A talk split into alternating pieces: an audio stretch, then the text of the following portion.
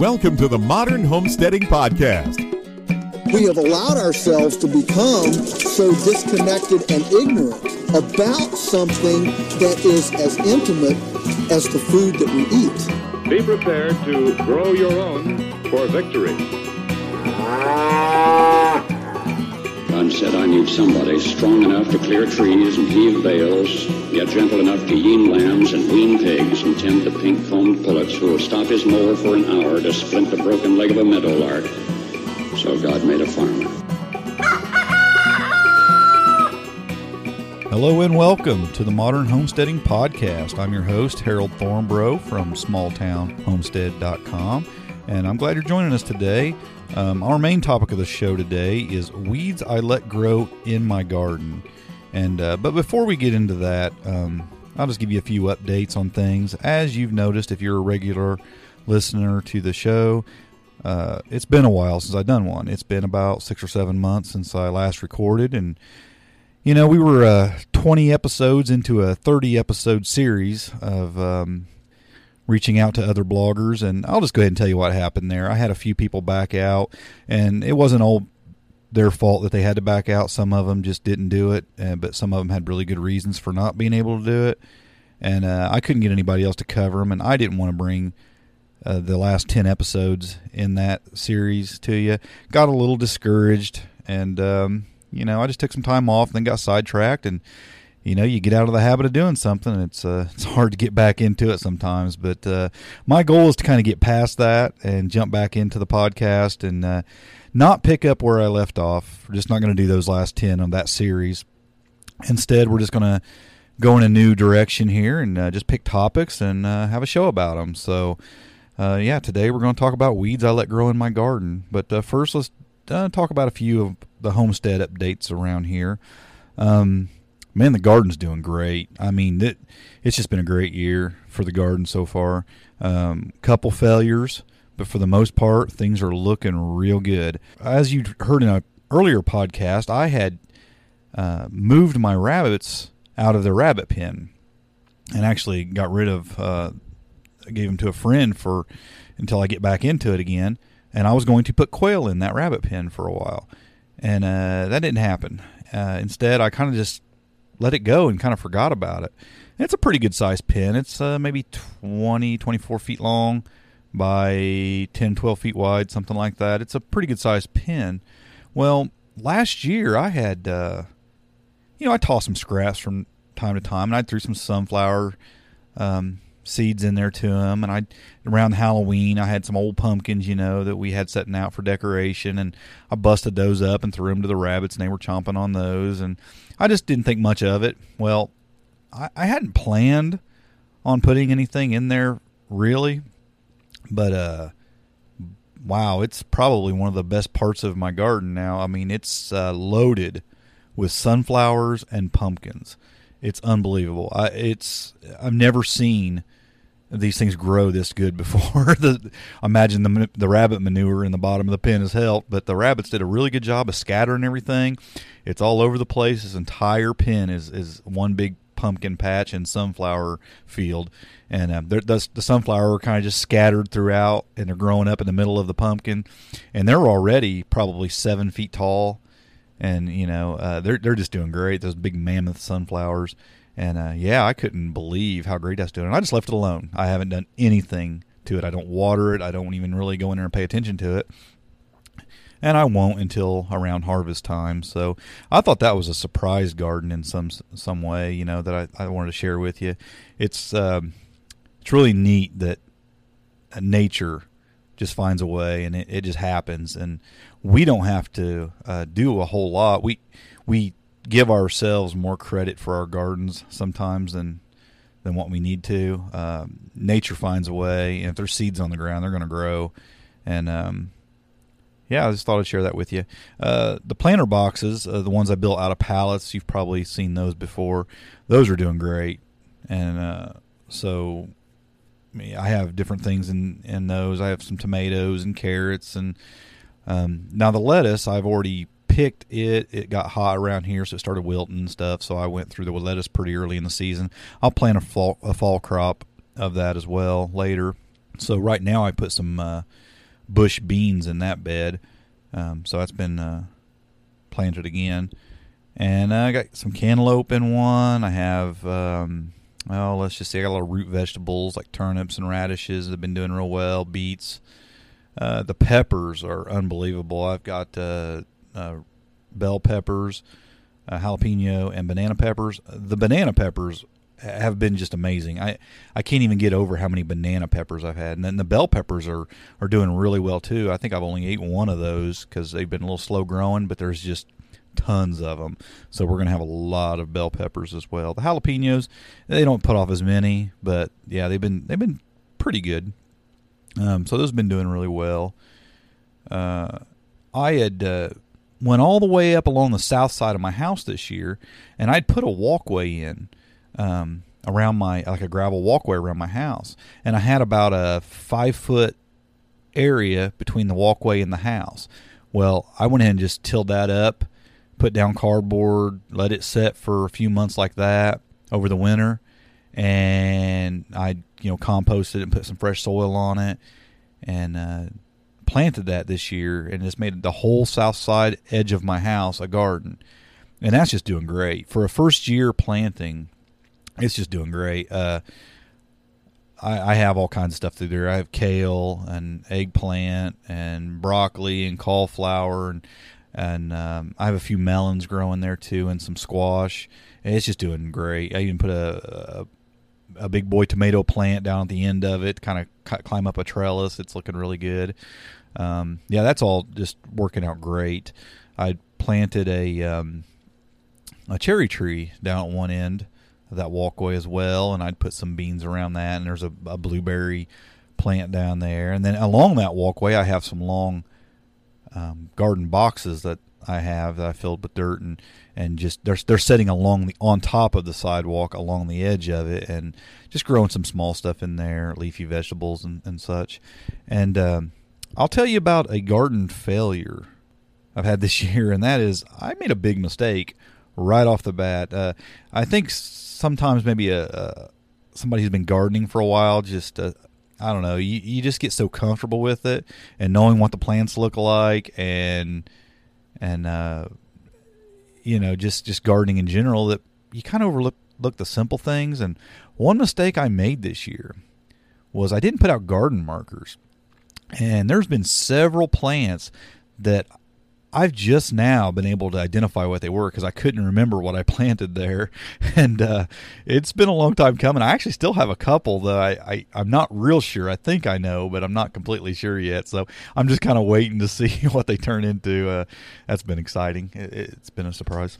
All that being said, I guess what you want to do is make sure you have some garden markers put down in your garden so you know what you planted. It does make things a little bit easier, but it's been kind of fun.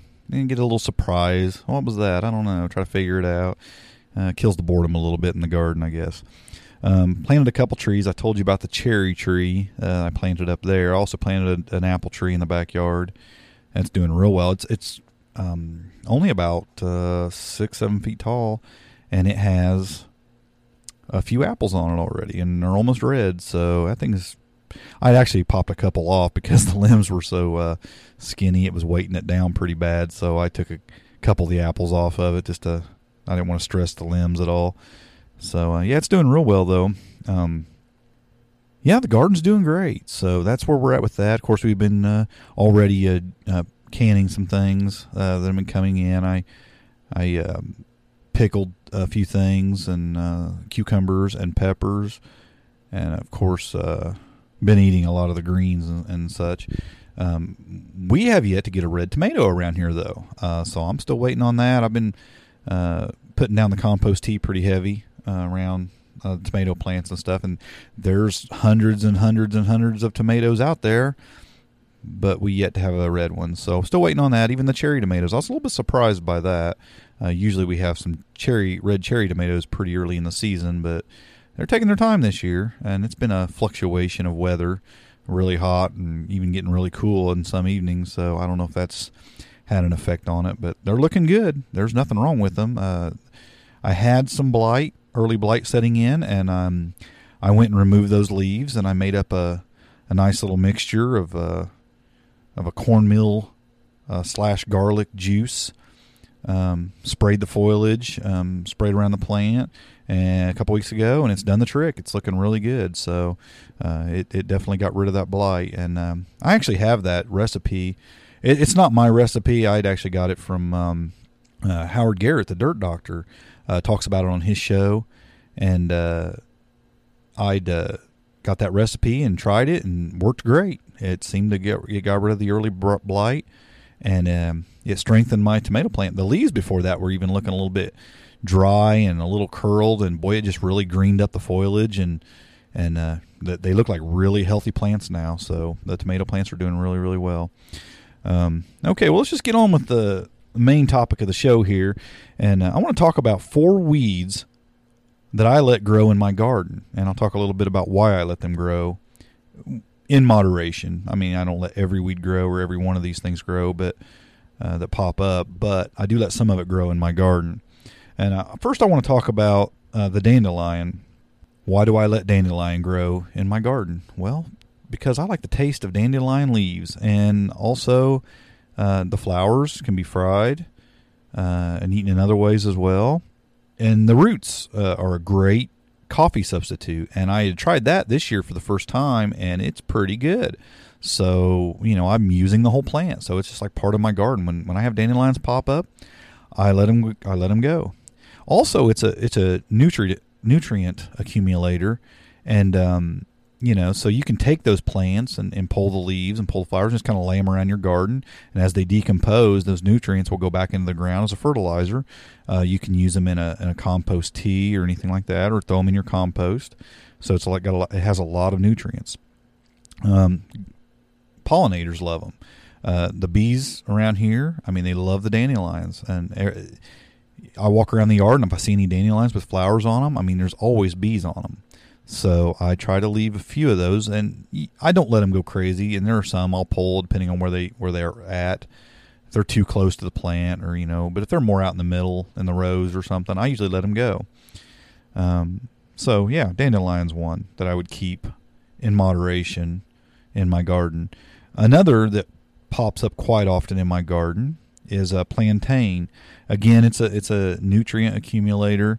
Um, it doesn't have the as deep of a taproot, I don't think, as well. No, the roots don't even. To me, it don't even look like a taproot. It's more of a. Uh, the root looks more like fingers, just kind of going in different directions. When I've pulled them up, uh, where the dandelion's a lot deeper and a lot more of a taproot, uh, but they still they bring up some nutrients out of the out of the soil, and it tastes great. And also, rabbits love it. Matter of fact, around here we call it rabbit lettuce because rabbits love the stuff. So if you have rabbits uh, it's a great thing to grow just for them. They love that broadleaf uh, plantain. Uh, also, it has medicinal uh, qualities. Um, we put it on bug bites.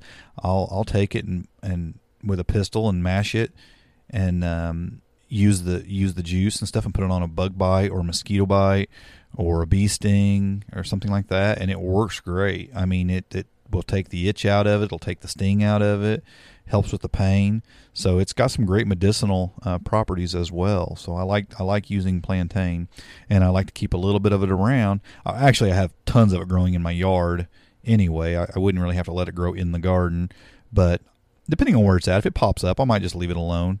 Uh, I have some growing over here on the the garden I put on the south side of my house, and I'm just leaving it alone. It's doing fine. Um, and I'll at some point, you know, if it starts getting too big or getting too much of it, I'll just pull it out and chop it up a bit and drop it back in the garden and uh, and let it go and and it'll let those nutrients get back in the soil. Um, okay, another one is lamb's quarters.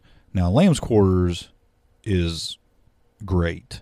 Uh, it's just the edible uh, leaves are fantastic in a salad or you can cook them. I, I, just I love it. It's it's got a great taste to it. Again, it's it has a bit of a tap root, so it's a, a nutrient accumulator, and uh, it gets pretty tall too. Now you do want to be careful about letting it go to seed because it can drop a lot of seeds and it can it can kind of take over. So I would pull it before it got to that point and just just tear it up and let it drop it, chop it up and drop it back in the garden or you can just keep the top chopped off of it so it don't go to seed, um, and then just eat the leaves as they come up. Uh, really, really good plant in the garden, and it doesn't take up a lot of space. It gets tall, it ain't real wide, but it will. It could shade out other plants if they were right, uh, say north of it or something. But it isn't a real thick foliage. It's not. Um, it just doesn't seem to be a real uh, garden damaging plants. So I don't mind having a few here and there. And I honestly, I don't get a lot of them. I get sporadically scattered around the garden here and there. I'll have one pop up. So I I actually enjoy it when I get a plant of that. Um, one of my absolute favorites, and I just wrote a blog post about it a few days ago, is purslane.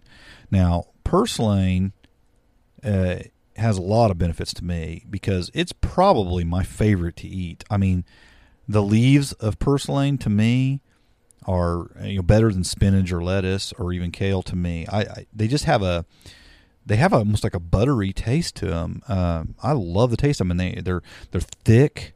The leaves are kind of thick and moist, and I just love the taste of them. So it's it's one of them plants that it's one of my favorites to eat. I, I almost can't get enough of it. I always, when I make a salad, uh, pick a few purslane leaves and just kind of drop them around. Now the leaves are small, um, but very very tasty.